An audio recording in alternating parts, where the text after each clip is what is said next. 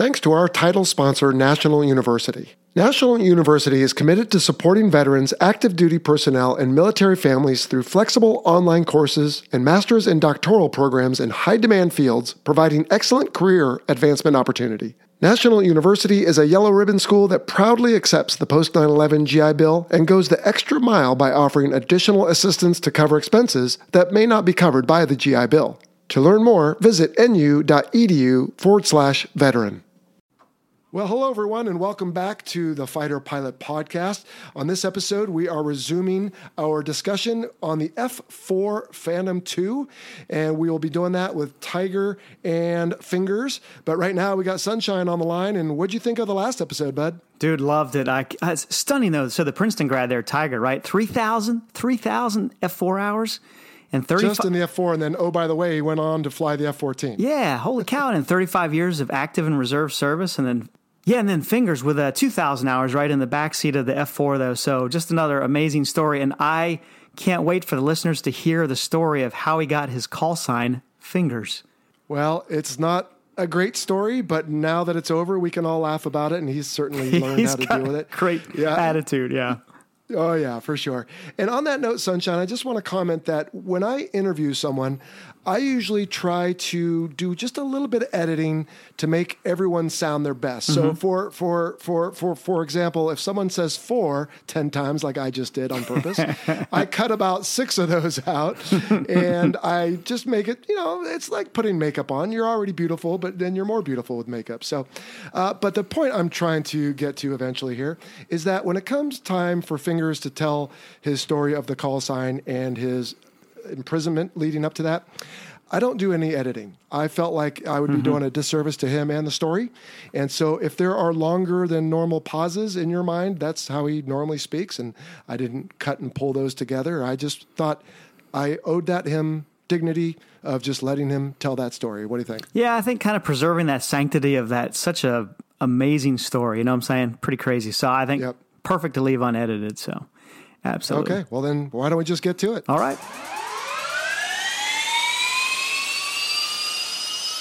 Fingers in the back seat. What, did you have side controllers for the RIO, or did was there another set of flight controls, or was it interchangeable? Like in the F eighteen D and F, they can either configure it for a Wizzo in that case, or an instructor pilot. What did the back seat of an F four have?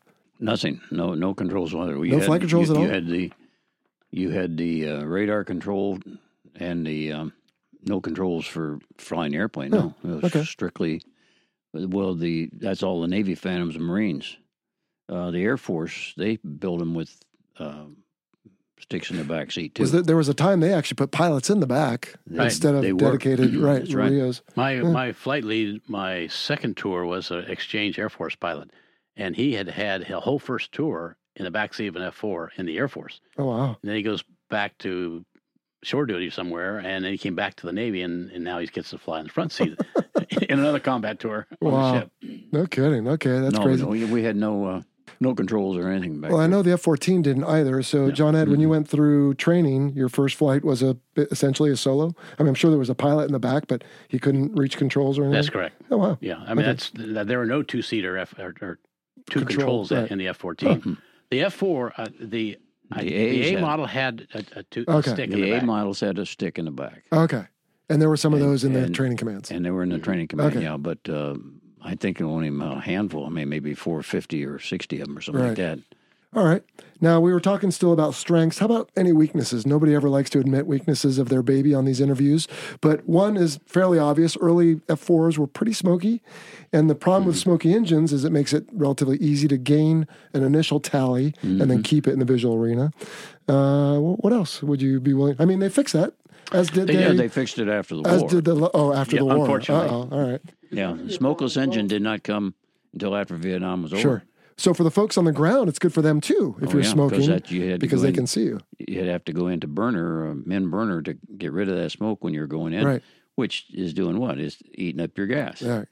So you know, there's a, there's a trade off there. What was the smoke, by the way? And this is where I wish Sunshine was here. I'm sure he could tell me, but it's just unburned particulate from the fuels, basically. Yeah. Mm-hmm. Okay. Yeah. So they figured out a way finally to chemically fix that, or mm-hmm. different JP or something. All right. Any other? I, I think the, the, afterburner would yeah. uh, would allow this would dissipate the smoke. So as Jack said, that was a common tactic.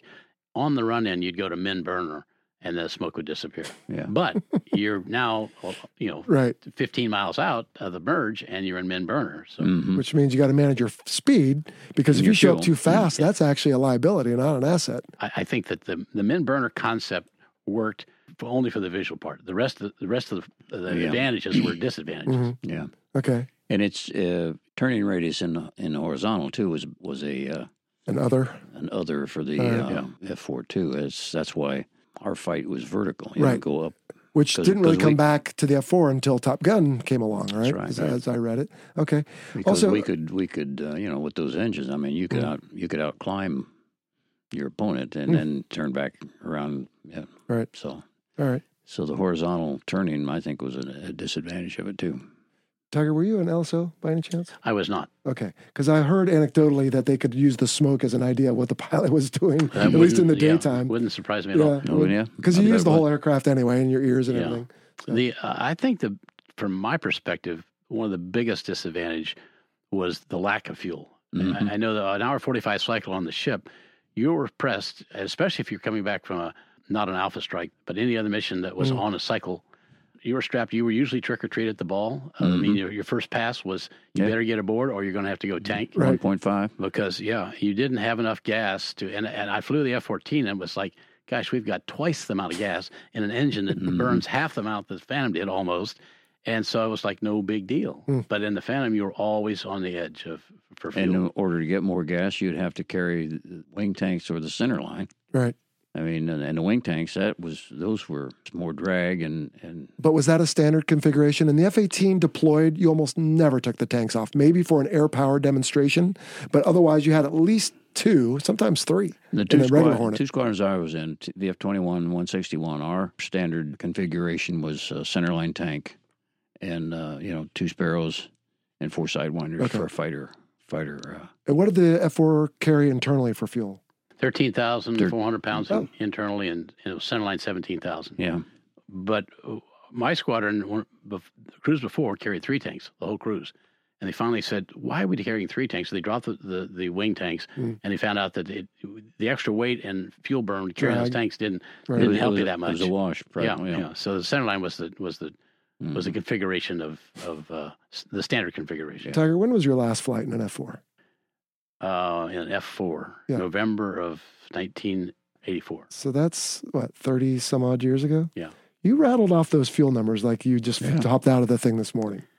I love the airplane. yeah. And I don't know, I, lots of things I've forgotten, uh, but some things yeah, some don't go stick with you, yeah. you. You you don't have careers like you gentlemen had and not walk away different. I mean, it's just, especially fingers with your story here, we're about to get to. But yeah, yeah that, I mean, I asked you the fuel and boom, you rattled it right off. That's that's awesome.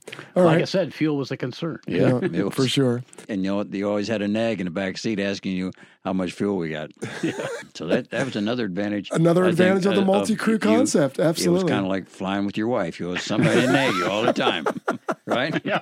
Was that like a best practice for a RIO is nag? oh dear me. All right. Well, where would the listener who maybe doesn't know or have lived the life that we led, led obviously we know the F4 pretty well, but for the casual observer, where would they have seen the F4 either in, you know, everyday life or in Hollywood? What notoriety Every, is the everyday life would be the Blue Angels and the Thunderbirds a few years ago when back they both the, were flying this. That was in the back 70s. in the 60s and 70s. 69 yeah. to 74, I believe yeah. it was. Yeah. And they were the that was the only time both teams flew the flew exact the same, same kind airplane, of airplane, right? Yeah. Uh, maybe different models, but they both flew oh, the F4. Yeah. Yeah. Okay. Uh, I think we talked about this earlier. There's a movie, great movie, but the Great Santini. Mm-hmm. Uh, that was mm-hmm. the story of a Marine F4 okay. uh, pilot. Yeah. I'm trying to think where else. Well, there's a lot of places around the, the uh, country. They're on display at museums sure. or up mm. on posts, and mm-hmm. uh, like, like, the one that, on the Midway you told like us midway, about earlier. There, there are actually two on the Midway. Oh, um, one of them is configured as a bomber mode, and it's got the, the bombs on it to show okay. you what it could carry in bombs. And then the one that uh, I like to call the Midway Phantom was the one that I talked about earlier right. that we got down there, and it's painted up on one side with the VF 21 colors as that they had in, in 1965 when the first two MiGs of the war were shot down. Okay. And then on the starboard side, is painted up in 161 colors, uh, which uh, when the last MiG of the war was shot down in So the first January and the 7th, last. first and last. so that represents the beginning and the end of the air war in Vietnam, Okay. both by Phantoms flying off USS Midway. So Okay. it's kind of historic. Sure. Well, you were involved with a shoot down, were you not, Fingers? Yeah, a couple when, of them. when, when, okay. when was when was that? Well, the um, fun part one, the, the thrill of victory, so to speak, that was uh, 23 May 1972. Okay. Well, that's getting towards the end of the war. There's less than a year left before the yeah, folks and, came uh, home. We uh, we had a section of uh, Phantoms, and we were on a MIGCAP mission going up um, to place ourselves between Kep and um, Haiphong, where the Alpha Strike was going in. Uh-huh. And as soon as we crossed the beach up there, uh, we got a call from our controller out on the on the uh, on Red Crown, and said, gave us a vector. Said uh, Rock River, 100 is our, our call sign. Rock River's your call sign. Okay. Uh, Rock River was the squadron's call sign, and we were flying um, bird number 100, Rock River 100. Your vector is I don't know 270, 30 some miles, something like that, and uh, you have bandits. So we started going, and and my, my uh, pilot Muggs McEwen, uh, which um, he's a whole story in himself. yeah, we can talk a lot about that. God rest his soul, he's gone now, but. okay. Um, so we we start we taking their vector, and uh, he said to me, he said, "Jack," he said, "Did he say bandits?" I said, "Yeah, "I think so." He said, "Call him, and ask him." I said, "Did you say bandits?" Because bandit meant it's a confirmed MiG.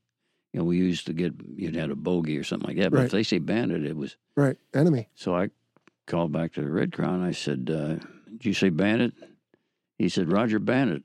He said, "You're cleared to arm, cleared to fire." Wow. And so we're we're going in with a clear to fire. Now, this was what the F4 was designed to do. That's right. Okay. So we're going over, and of course we're in the B. And uh, we, we get, talked about what it doesn't like over well, it land. didn't like over land. so it, it all the ground return and everything like that was hard as hell to, to sort out any contacts. And, and halfway into the merge, our wingman, uh, rookie Rab and and uh, Ken Crandall, Crandall comes up and said. Um, Hey, I'm I'm lead nose. I just lost my radar. So we got one radar and two airplanes, and we're going in there. So I'm searching, searching, searching, and and I can't find anything. And finally, we're getting closer, and I thought I had a, a contact, and I tried to lock it up. It wouldn't lock, wouldn't lock. But by that time, we were I don't know six or seven miles, something like that. Mhm. Mug says tally ho on the nose. What we saw were two MiG 19s coming through, Okay. and um, so of course the closure rate was pretty quick, and they went right between us. We were in combat spread. So a mile and a half apart Mile, or so. mile and a half, mile. And uh, MiG 19s went screaming through. And uh, Muggs said, uh, you know, cross turn, we'll go high, you go low. We cross turn right there. Mhm. And thinking that, you know, we had our fangs out because two of our shipmates had just shot down two MiG 19s a week before in that same area. So we thought, oh boy, we're going to get us some MiG 19s. well, we screwed up. We didn't clear behind them like we should have Ah. and there were four MiG 17s in trail behind them. Red Crown didn't tell you this? No, they didn't see them because they were they were low, and they they didn't tell us that we thought we were just going against two. And whether Red Crown ever knew it or not, I don't know. But so um, their plan, which I confirmed when we went over to um, Vietnam in 2016 and met one of those pilots in in person. Their plan was that it was a, a trap. The 19s were the bait, Mm. and we were supposed to turn on them, which we did. And then they were going to be behind us and shoot us down. Right. But they had neglected to leave enough nose to tail separation between the two elements. And instead of breaking between the two of them, we broke into the formation of the four MiG 17s. Oh, wow. So um, that's when the excrement hit the air conditioning system, as they say. and uh, All right. so we we started turning, and and uh, Muggs started turning on one of the 17s, and about that time, one of the 19s had come back through the fight, so he thought that was a better one, and he was going to cough off that and get on the 19. And by this time, I'm out of the cockpit. I mean, radars. You Right. Know, I'm I'm just checking. You're in a knife fight now sex. with a We're group of people. in a phone booth. Mm. So we're screaming, and I I look back and I see one at eight o'clock, and um, he's starting to saddle in on us like this, and it makes seventeen, and um, you can't see my hands, folks, but I I'm shooting my watch down right now. but anyway, he's starting to close in on us and starting to shoot, and I said, uh, Muggs, eight o'clock, track and shoot and uh, do some of that pilot stuff, and he pulled off the 19, looked back, and he said, "Holy expletive!" and uh, and the maneuvering that airplane so violently to break a, a track that we actually departed the airplane, Oh, and it did a backflip, ooh. complete backflip.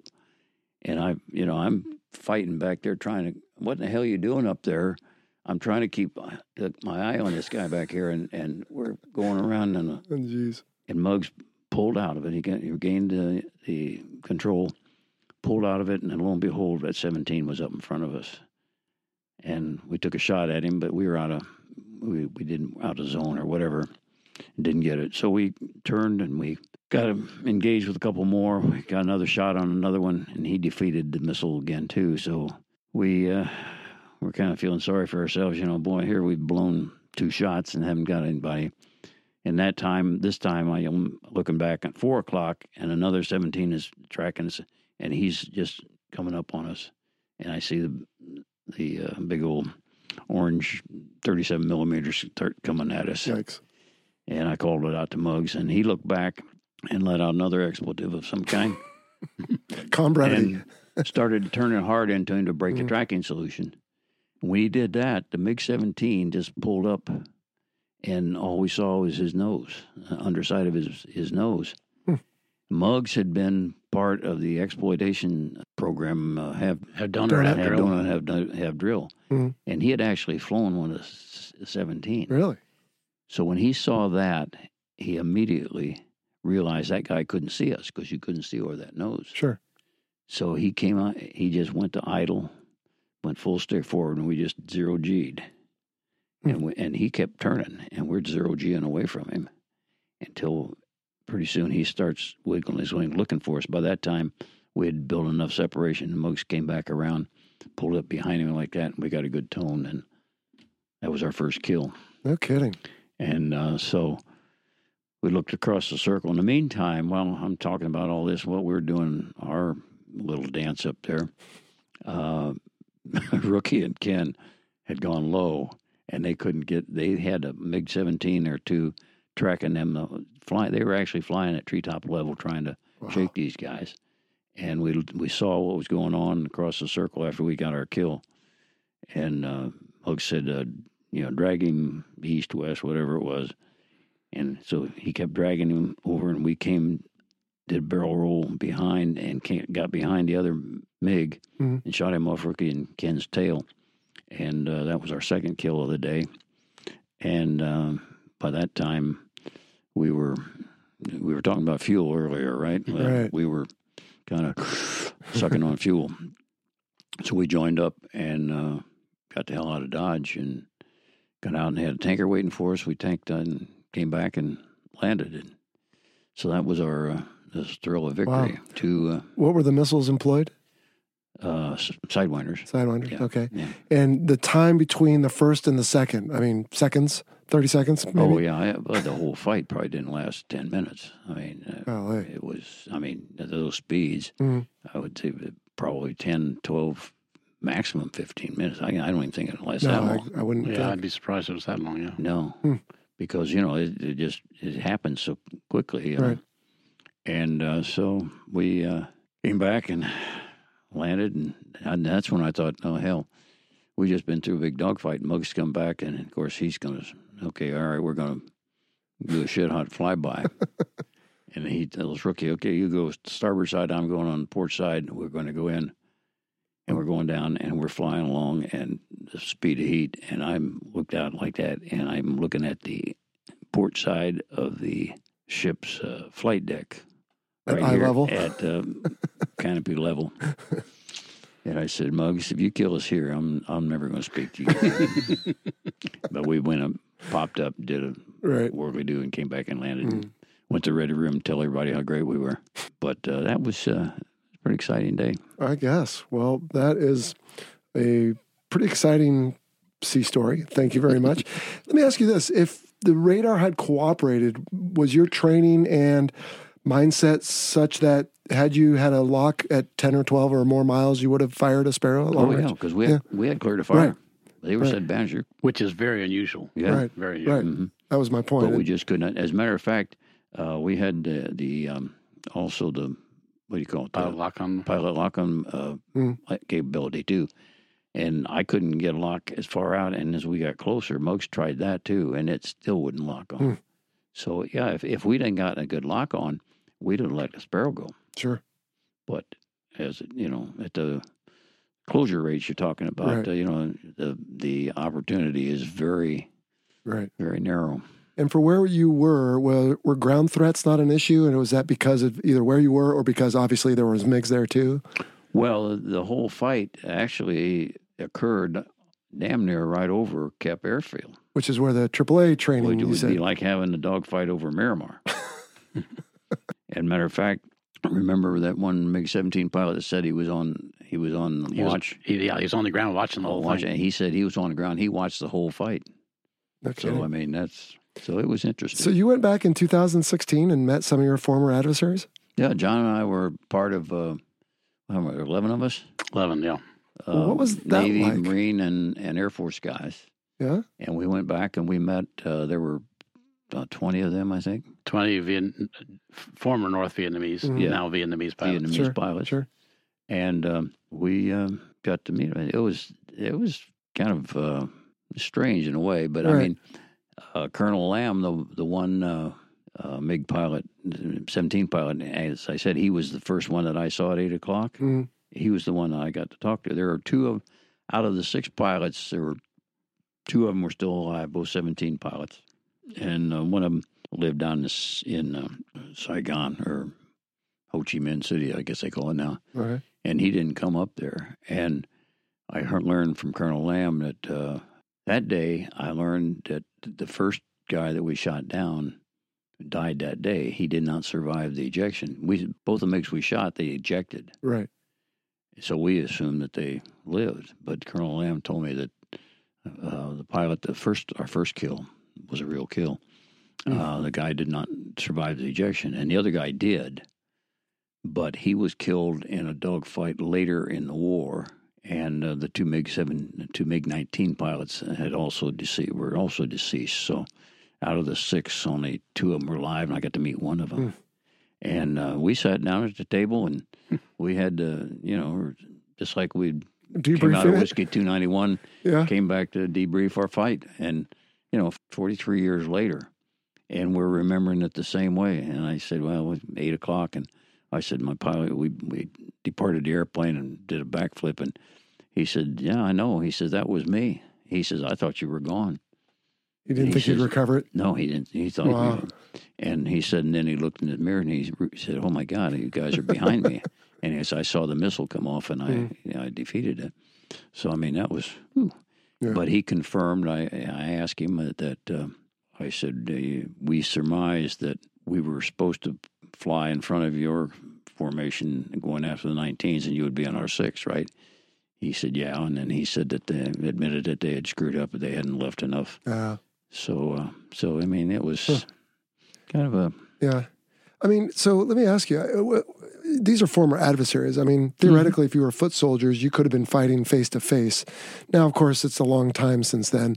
Was it cordial, professional? Was there was there any not distrust but hidden agendas? I mean, uh, how was that meeting a former adversary? That has to be somewhat strange, I would It think. was uh, I'm, it was very cordial. Would Yeah. you say, John?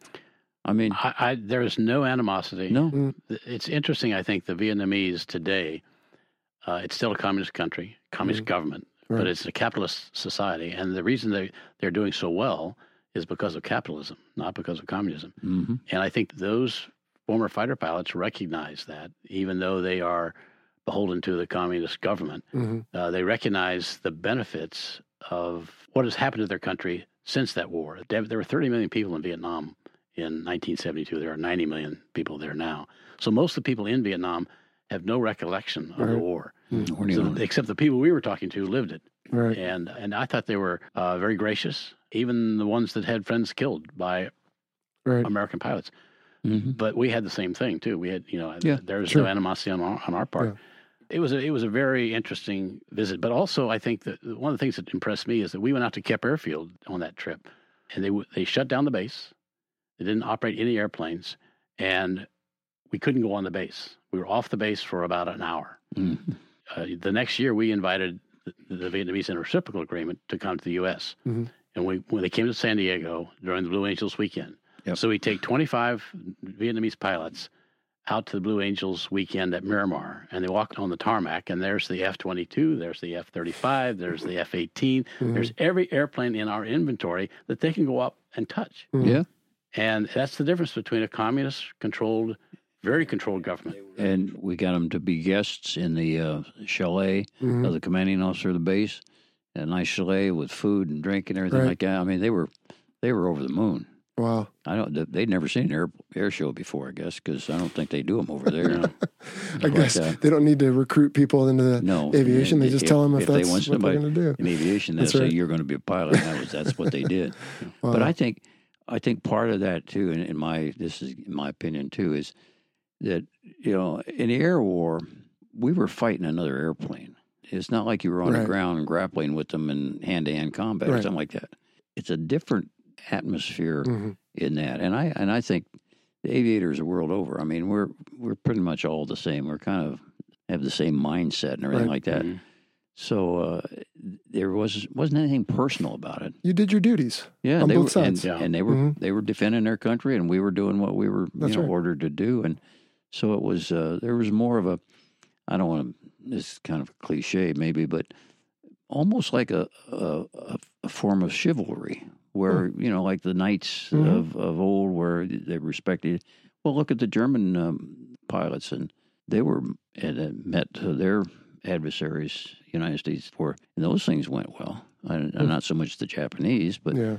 so, no, I, I found it very rewarding. Uh, I almost didn't go, and Kathy made me go. Kathy And- being your wife, yeah. My wife, Okay. yeah, but she said, "No, you're you need to you go. got to go do it." And, Probably uh, good closure, I would think. Yeah, it's. Uh, I'm not sure what closure is, but it was it was fun Okay. and to meet these people, and and I think you know we were treated. Uh, I mean, everywhere we went, Mm.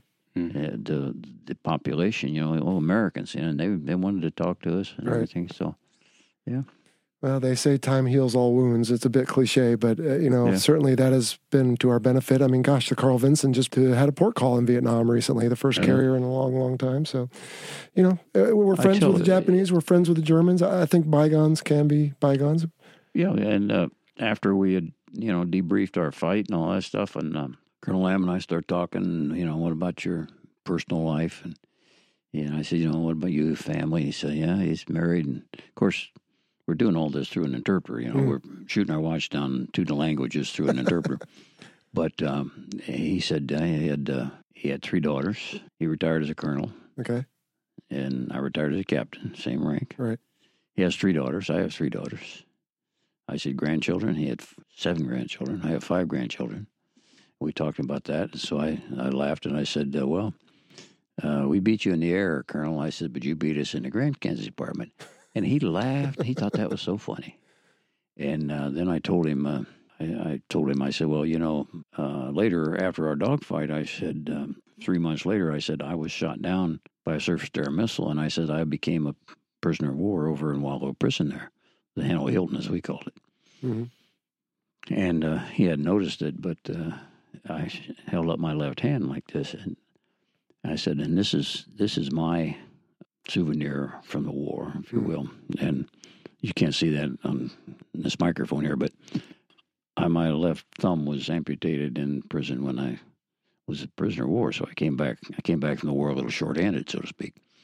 And uh, so he looked at that, and his eyes got big. And he reached out and he took my hand in both of his hands and looked me right in the face and through the interpreter. And he very sincere. He says, "I am so sorry for the suffering you experienced in my country." Mm. I mean, just I mean, just so You Human know. to human. Yeah. Right. In other human, words, human.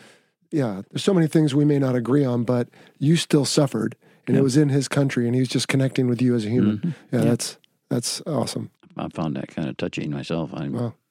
Anyway, I'm I'm sorry. I'm getting Well, no, we've gone deep. there. We went very deep. Well, but I, I think that's almost. I mean, I say this on every episode. We could obviously go on and on and on about the F4, but I think we've covered pretty much everything I wanted to cover. Let me just ask you this though: in 30 seconds, you know, they call it an elevator speech. How would you summarize the F4? And uh, Tiger, we'll start with you. I mean, if someone came up to you and said, "I've never heard of the F4 before," what is it? I think McDonnell Douglas did a wonderful McDonnell at the time did a wonderful job designing an airplane that met specifications and exceeded those specifications and it turned out it could do a lot more than than what it was originally designed to do because it was well designed. It had robust engines, it had robust uh, weapon systems that could be developed and improved upon. And I, to me, that's the the uh, the secret to the airplane. I think is that it it was not it was not a a one stop shop. It could do everything, hmm. and even though it wasn't initially designed for that, and, and quite frankly, the, the best part about that airplane were the engines. I think hmm. because they hmm. were unbelievable, unbelievably solid. Three thousand hours, and I never came back single engine, not Okay. once. No kidding. There are so many military aircraft throughout history. Many of them are good aircraft. Of course, there are some poor ones too. But John Ed, would you be willing to call the F 4 Phantom 2 a great aircraft? Absolutely a great Yeah. aircraft. It had its faults. Mhm. Almost every airplane has some kind of a fault. Sure.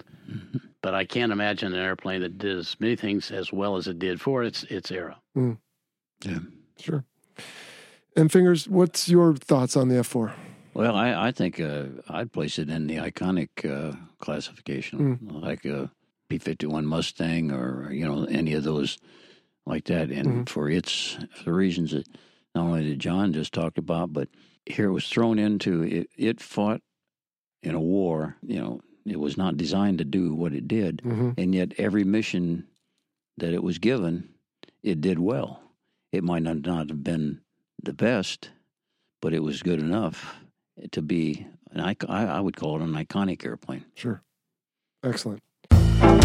If you've always dreamt of a career in aviation while keeping your feet on the ground, then Aircore Aviation is the place for you. Since 2008, Aircore Aviation has been at the forefront of modernizing the airworthiness of legacy aircraft dating back to World War II. Their dedicated team specializes in numerous aerospace disciplines, including manufacturing, fabrication, restoration, and support, all while incorporating state of the art technology. In 2024, Aircore Aviation is expanding its team with job openings in engineering and computer aided design, quality, fabrication, and restoration. Live where others vacation in northern Minnesota while enjoying paid time off, health insurance and savings accounts, retirement plans, life insurance, and best of all, most Fridays off. If you're ready to be a part of a team fulfilling dreams through the preservation of historical aircraft, visit aircoreaviation.com/careers and take your first step towards an exciting career in aviation. That's aircoreaviation.com/careers. Visit today. Well, I want to thank both of you gentlemen for your time this evening to come into the studio and speak about the F4 Phantom 2. It's been very interesting and informative discussion. Thank you very much. Before we let you go, however, we always end the interview with how you got your call sign because call signs, let's face it, for us, we know that they're fun and there's some good ones out there. But for the listening audience who didn't live the lives that we led, they like to know how we got them. So, uh, John Kerr, John Ed, as you're also known, but Tiger, why don't we start with you? How did you come up with Tiger? How did someone come up with Tiger for you? More to the point. Well, it's usually someone comes up with a call sign, especially if you do something dumb. And uh, unfortunately, I guess I hadn't done anything dumb yet. uh, so I had a classmate from college that was my roommate on the ship. And uh, we both were from Princeton. So Princeton's uh, old Nassau. So he, he wanted to have the call sign Nassau. So he kind of lobbied for that. And I said, well, uh, you know, we were the Princeton Tigers, so a Tiger would be a good one for me, I think. Well, it turns out he tried Nassau out, and the controllers wouldn't didn't understand what he was saying, and they thought, "Are you calling yourself asshole or, or what?" That's what it sounded like over the radio. Sure. So that one didn't go. So, it's, but Tiger still stuck with me. So Well, Tiger's an easy one on the radio. It's got Yeah, the right phonemes. yes. All right, fair enough. And so, yeah, like you said, you never did anything sufficiently. I didn't do anything that dumb. I did a lot of dumb things, but I got nothing that, that would stick as a That's call right. sign. Nothing that, that would make him change it. Oh dear. and now for you, fingers, we've kind of already uh, Uh, touched on it. I mean, you went over with ten digits, you came back with nine, and we didn't even talk, by the way, about your, as you put it, what would you call it, unaccompanied. Unaccompanied shore duty. All right. Well, so. Gosh, I don't know how to broach this without making the episode another half hour longer, but I want to do justice to it. Tell us what happened that day and some highlights of your stay and how long you were there. Okay, well, what, what you want is a thumbnail sketch, huh? Wah, wah. Okay, the quick, quick and dirty is uh, three months after um, uh, Muggs and I got to MiGs, he was ordered out of the squadron. He came back and he took over Top Gun. He, Okay. he was my CO at Top Gun. All right. Yeah. Okay. And uh, when it was stood up as a squadron, right? Right. And uh, so I got another pilot. His replacement was a guy we all know and loved, uh, Mike Doodoo Doyle. And Mike and I were flying uh, together on 25th of August, 1972. Ironically, on a same mission, a MIG-cap mission, Okay. and ironically, in the same airplane that Muggs and I shot the MiGs down in, Wow. and ironically, on our 13th mission together. uh, we just crossed the beach uh, and going to our cap station, and we got taken under fire by, you know, several surface air missile batteries. And um, so we, instead of fighting MiGs, we started fighting telephone poles and um, successfully dodged a couple of them. And I was, remember, I was looking behind us at one that we had just uh, defeated, and one went off over the cockpits, one that we didn't see, which is, I guess that's always the way it is. Yeah. And uh, next thing I knew, I'm sitting in the back seat, bleeding all over myself with my hand. Uh, the shards of the the canopy and uh, shrapnel had I was had my hand up in the handhold like that, fighting the G's and, Okay. and operating the the uh, ECM gear down here on the console. And um, so I yelled at, my, at uh, Mike. I said, "Hey, can we get to the water?" And I looked forward, and he uh, he was obviously not flying that airplane. He was kind of slumped forward on, and we were about oh, three thousand feet or something like that, about four hundred knots or something going down. And I realized that uh, you know he wasn't flying that airplane, so I reached down with my good hand, ejected us both from the airplane. Um, next thing I knew, I'm hanging in a chute uh, over a rice paddy coming down. Uh, tried to get my radios and make phone a uh, radio call to our wingman, let him know that I was alive, which was important. And I realized that I couldn't reach my radios. And uh, when I hit the windscreen, windstream um, on the ejection, uh, my arms just flailed like a rag doll because I was one-handed and I didn't have the curtain. So dislocated both elbows, pushed them about halfway up uh, inside of each arm, and uh, and the people in the ground are shooting at me. I hear the bullets going by, but I'm I'm in the shoot not very long, thank God. And uh, they, they were bad shots, hopefully, I guess, or both. Landed in a rice paddy. They came along, dragged me up, and stripped me down of all my gear. Mm. And, uh, and then uh, after dark that night, they took me down to the main road, turned me over to the um, uniform uh, military, threw me in the back of the truck, and took me to Hanoi. And uh, was in a Hoa Lo prison. I was in a a room for, oh, I guess it was uh, 10 by 10, 12 by 12, something like that, you know, just a, a chair, a stool, and a um table and a waste can over in the corner. And uh, they threw me on the floor and walked away. And I'd say maybe an hour or so later, they came back, jerked me up, on, made me sit on the stool, and the interrogator came in and started questioning me, sitting on the chair and the table. Name, rank, cylinder, and date of birth. Mhm. That's all I can tell you. It's like, well, you got to tell us more. You got to tell us what ship you're from, what blah, blah, blah, all this stuff. Right. And I kept saying, I can't do that. Geneva Convention, Code of Conduct, blah, blah, blah. And um, it went on for, you know, I don't know, 10, 15 minutes, something like that. He got up, walked out. The guard kicked me off stool back on the floor. And that routine went on then for the next three days, gosh. around the clock. Every few hours they'd come in on the stool, a question. It wasn't always the same interrogator. I mean, they had a watch bill. I was on watch all the time. and um, at one point there, to, toward the end of there, I was, I mean, I was a hurting puppy, and uh, I, I begged for. I said, "Please, I need medical attention. I'm, you know, I'm hurting. My arms are starting to discolor from lack of circulation, and my hand. At the shoot down site, uh, a kind Vietnamese lady came up, and she had a, a like a first aid kit you might carry in your car, and she tucked what was my, you know, my thumb was severed partially, but she tucked it in the palm of the hand and wrapped it and wrapped around and around and around to keep it from flopping around Mm. and then the blood soaking into it. So I looked at that. I didn't know what the hell's underneath there. Mm. And so one of the one of the interrogators at one point when I was begging for for uh, medical attention, he said, "No, you are not cooperating with us." He said, uh, "You are dying. We will let you die unless you cooperate with us. You understand?" And so I got the picture. And after that session, I said, I, you know, this is really internal conflict. I mean, a code of conduct. And uh, of course, he's telling me I'm dying, and I've got a wife and three kids at home, and uh, you know, of course, I don't want to die, but uh, I want us to kind of, kind of. Anyway, so I came up with a plan that next time they start asking me this, I would tell them lie about what squadron I was with and all that stuff, and anything that I figured was of military importance, I would lie about. Mm.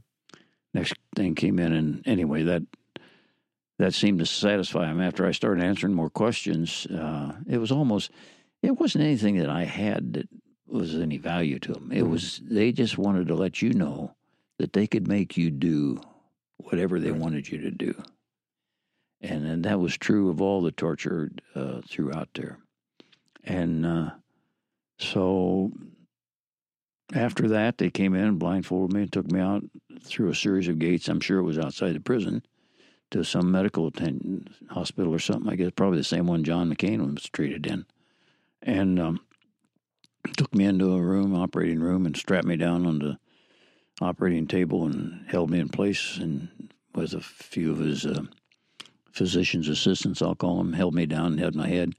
Surgeon came in and took off the gauze and looked at it like that, and took a scalpel and amputated my thumb. No, No anesthesia. no just, anesthesia, no, Oh, no, no may I, or very poor bedside manner.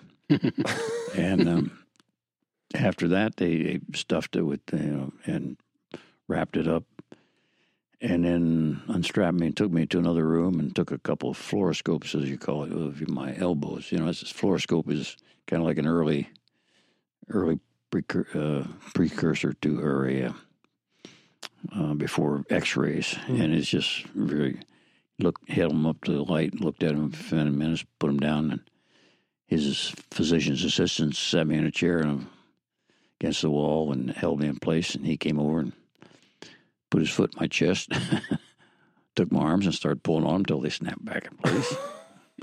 wrapped uh, wrapped him up in some rudimentary splints.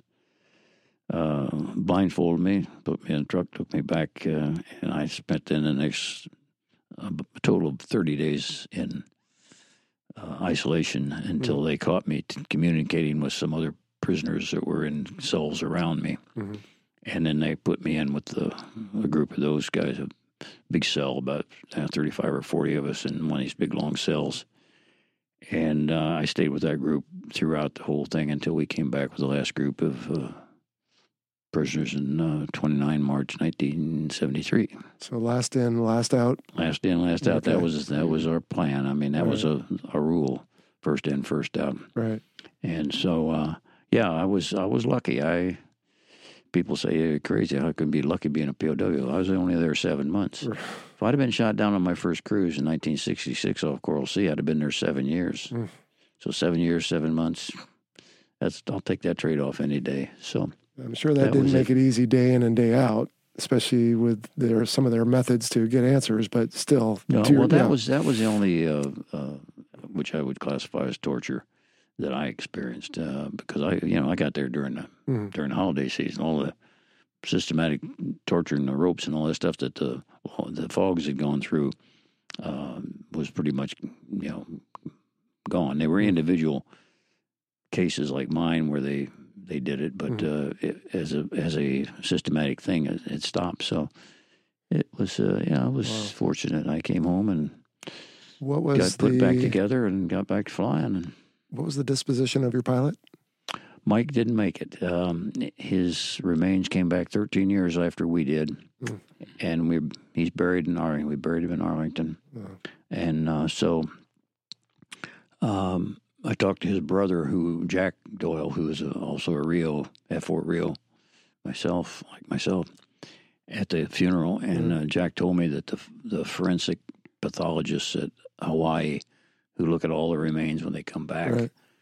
um, indicated that uh, he was probably either dead when I got us out of the airplane, or he probably didn't last much longer because of the the trauma to the the skull and all that stuff.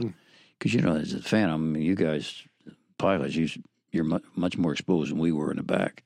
You're sitting there with all that canopy and everything, and you know, we had to, we were in the the bunker back there. so uh, I I didn't take as much uh, of the the brunt of the uh, missile like he did. so anyway, so Mike's uh, he's in Arlington right now. All right. Well, God bless him and his family. Yeah. So uh, it's hard to make light and try to have fun with a conversation after a story like that. Thank you, Fingers. No, but what that's I want to touch on is that you made it flying again, and then some crass group of people decided to call you Fingers. Yeah, the the J. It's called fighter pilots. well, I well my my call sign up till till that point, and the squadron was hung on me in uh, VF twenty one when I first joined the squadron there, and my my last name is Ench, right. and um, most people pr- pronounce it Inch, but it's Ench you know, in German. But anyway, so it was a um, E N S C H. So they they hung an IT on the end of it, and I was known as a N shit, N shit, N shit, N shit. So you know, All you- right. what do you do? The more, the, Fingers is better. the more you fight it, the you know Yeah. stronger it gets. So Wow. when I took over as ex- oh after I got back on flight status, after nine months of put, getting put back together at Balboa Hospital, and I convinced them I could still do everything in the back seat that I needed to to fly.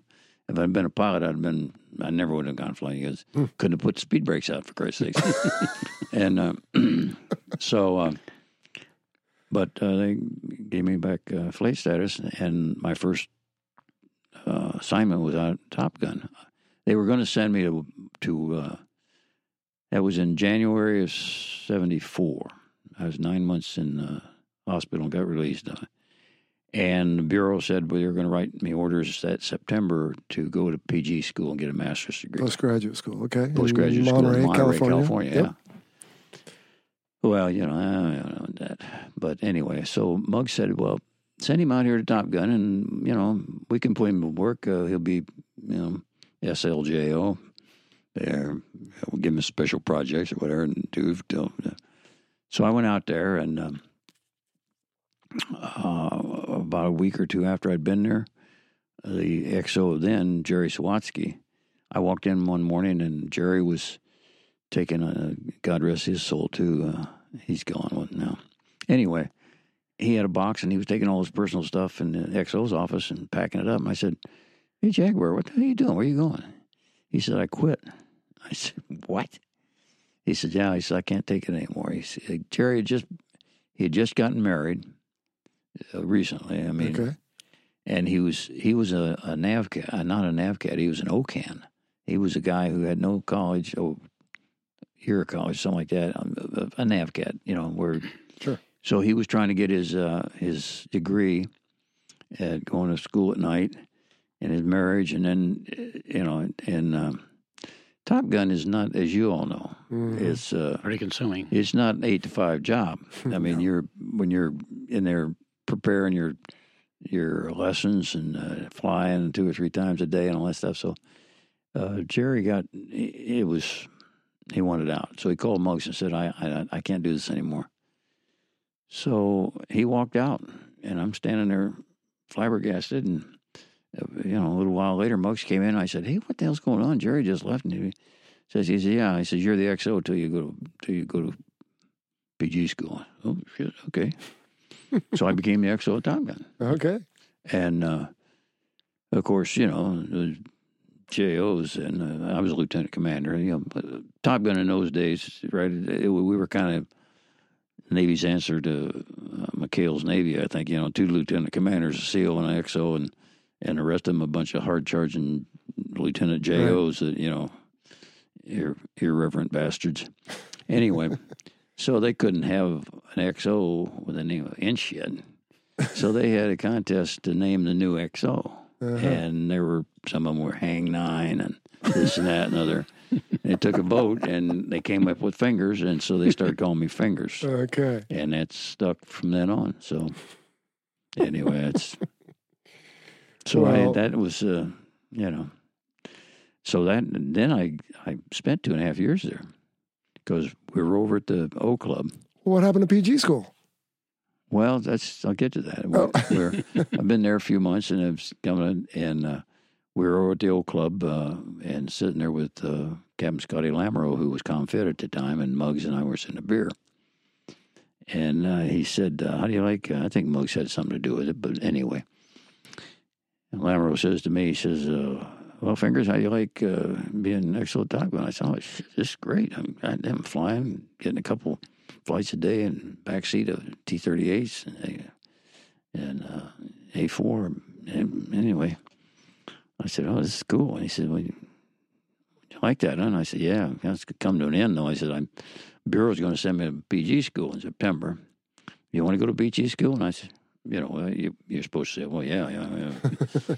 I said, Well, well, then I'd much rather be flying. He says, How would you like to be uh, do a full tour as an XO Top Gun. I said, well, yeah, that'd be cool. I can, Captain, but I said, I don't, I don't write the orders. He said, oh, okay, well, we'll see about that. So pretty soon, a day or two, I got to set of orders as XO Top Stay there. Stay there and All then right. go to PG school. Okay. So I ended up being there. So wow, that was cool. Well, golly. it's timing, timing, timing. Fingers that is an amazing story from start to finish, and I'm sure you have more.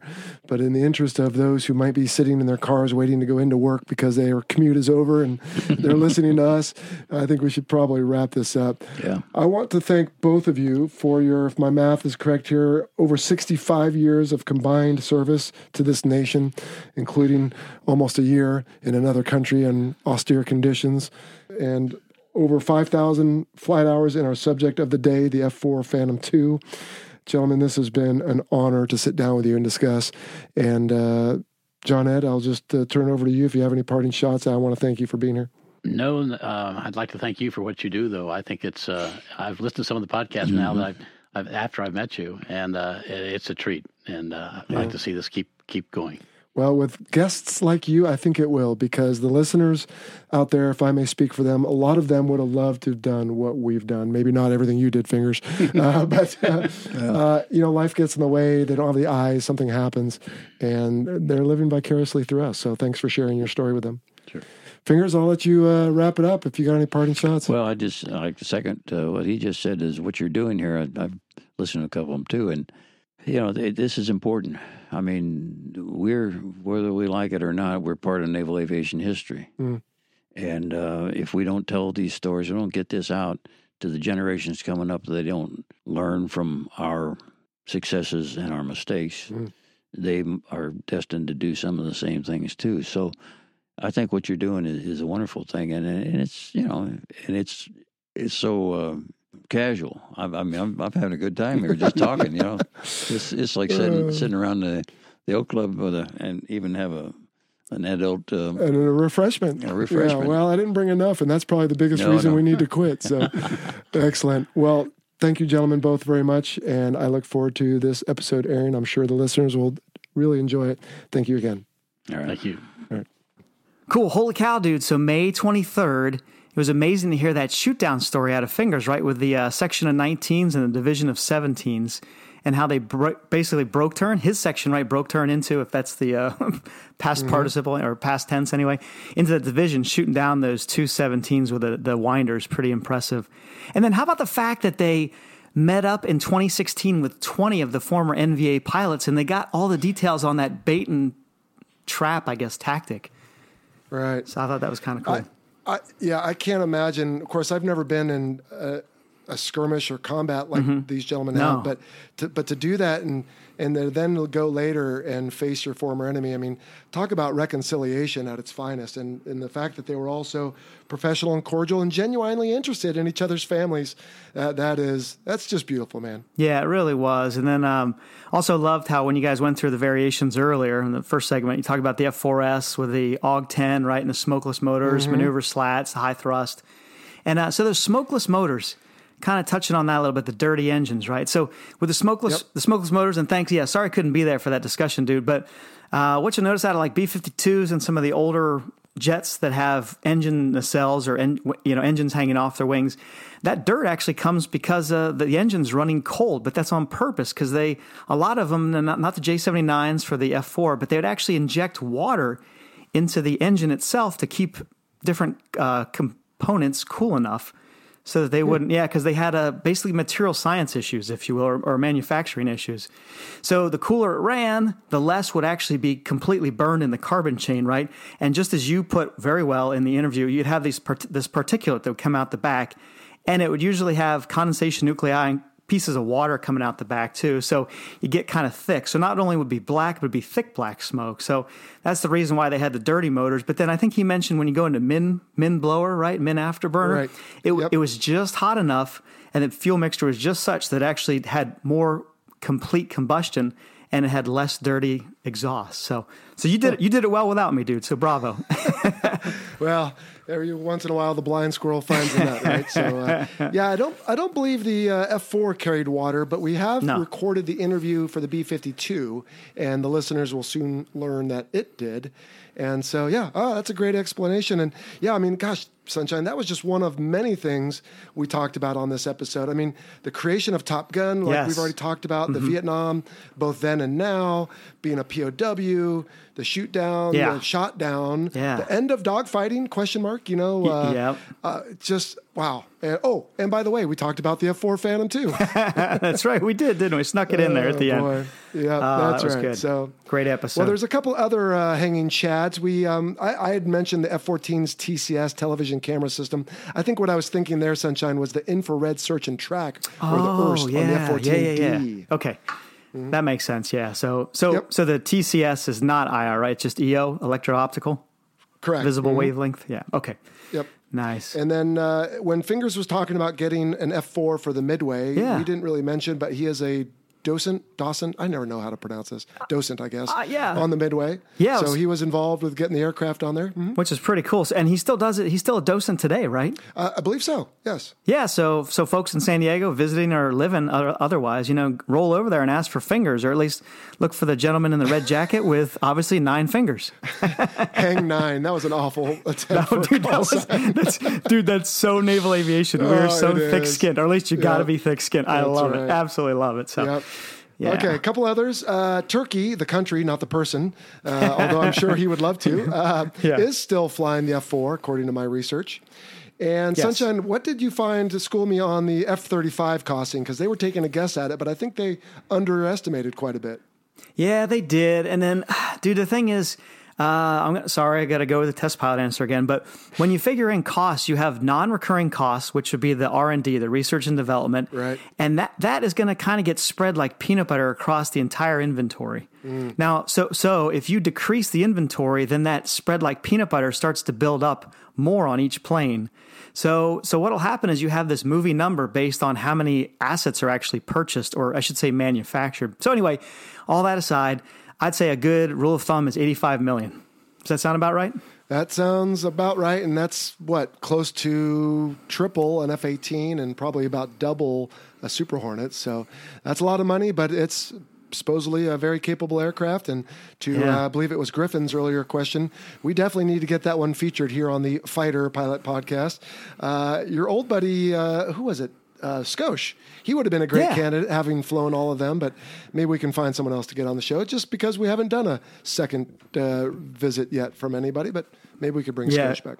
And good old Scotia, actually, he's going places in the Air Force, dude. So he Oh, got good for him. sucked. Yeah, he got sucked up to what we call a data mask position. So basically, a super secret squirrel thing. So he's Ah. he, he's out of pocket right now. But yeah, uh, Rost, Rost, if you're listening, you're out there, and I'm going to come find you All for the interview. So Excellent. There you go. All right, couple Uh, more things here. Uh, fingers snuck in, and I didn't get a chance to explain it. SLJO, which we're already going to have to be in the explicit category on this show, Sunshine. Yeah. So let me simply say that is the shitty little jobs officer. it's it's what everybody gets when they're new. You know, you got to do all the crappy stuff nobody else likes. And then a NAVCAD is a Naval Aviation Cadet. Now, I didn't warn you. I was going to ask you. Do you remember what that is? Uh, oh yeah, yeah. Um, so that program I think was established, no kidding, back in 1935, and it was th- it was there to entice civilians and enlisted folk to become pilots. So I think the, the the entry requirements, if you will, you needed an associate's degree or two years of college completed, and then you had 18 months of training. And during that time, if you couldn't be married, and nor could you get married during that training. And after that, once you got your training complete, you got your wings, you have a three year commitment, and that that program lasted all the way up until I think it was October of '93. So was that 93 minus 35? It's, it's about I think it's about 58 years that program was around. So hmm. it did a lot of good for the Navy. Yeah. And as I recall, you might have already said this, uh, you, you didn't have to have a degree necessarily like you normally would for the Naval Academy or ROTC. They can work that in Yeah. afterwards. But yeah, it's not available anymore. I think, though, I still know, uh, who is it? Proton was a NAVCAD, maybe? Anyway, I've got some buddies that are still hanging on from that old era. All right. Yeah. Oh, sorry, just to interrupt you. One of my Yeah. best skippers ever. So uh, Dennis, call sign Laser Lazar. Oh, yeah. He was a NavCad. Yeah, and so Laser was an air crewman in helicopters, and then did, went through the NavCad program, became a pilot, and was an epic F-18 pilot and skipper. Just a all around great, great American. I know There I use that a lot, but he really was. Yeah. So That's okay. Well, proof that you don't have to have a bachelor's degree to be a great pilot, but that is still pretty much the requirement these days, as we've talked about before. Oh, dude. Well, I think, I mean, gosh, that's pretty much everything on that. Uh, So let's yeah, I'll do, oh Patreon. Should we? Uh, let's let's hit on Patreon. Okay. what's going on there? Well, so we have some new division leads. We have Richard Meredith, Will Hales, and Chris Wanacott. And new strike leads, Danny Crivello and Chris Murphy. Now, Sunshine, as I alluded on the previous episode, 51, we Okay. will be restructuring Patreon effective August 1st. And the reason is is the same reason that even though there are cars on the road that are successful and good looking, the manufacturers still change them up every couple of years. And so we're going to do the same thing. We're going to consolidate down to fewer tiers.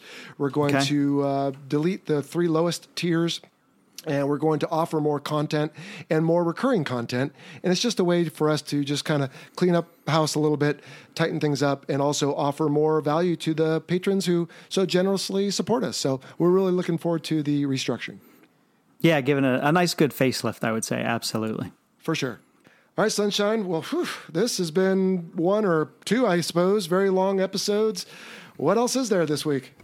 Hey, well, I just want to I want to backtrack just a tad. That is that uh, when you guys mentioned the last F4 to crash, that QF4 out of Point Mugu. Uh-huh. So that, I actually knew that guy. Unfortunately, he Oh. was an instructor of mine in Kingsville. Yeah. So he left behind a wife and I believe two daughters. So his uh, name was Commander Mike, call sign Storm Norm, and just so full of life, man. Just one of those.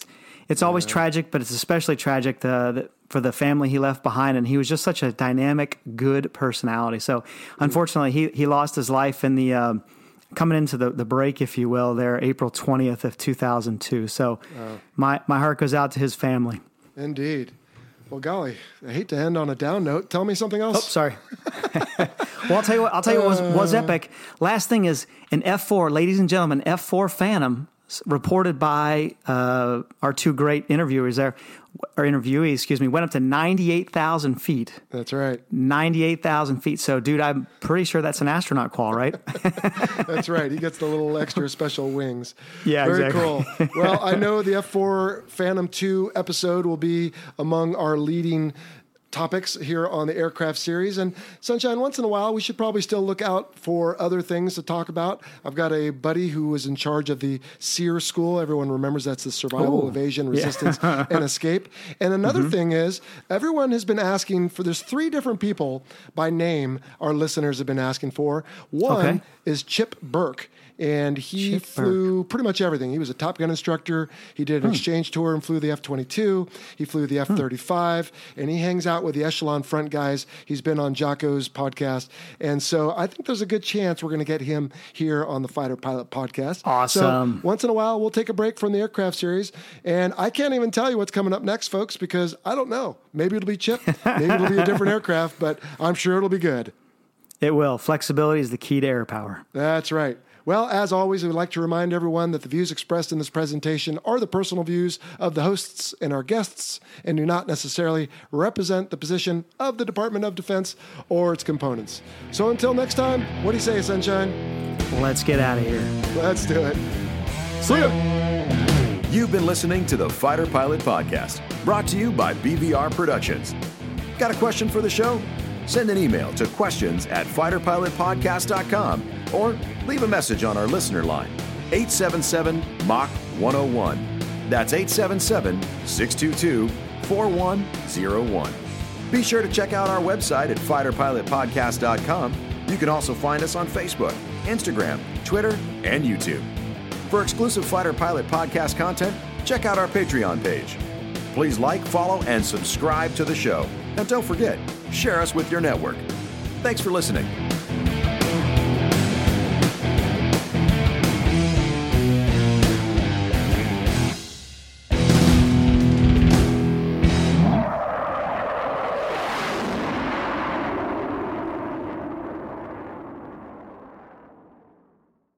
Thanks to our title sponsor, National University. National University is committed to supporting veterans, active duty personnel, and military families through flexible online courses and master's and doctoral programs in high demand fields, providing excellent career advancement opportunity. National University is a yellow ribbon school that proudly accepts the post 9 11 GI Bill and goes the extra mile by offering additional assistance to cover expenses that may not be covered by the GI Bill. To learn more, visit nu.edu forward slash veteran.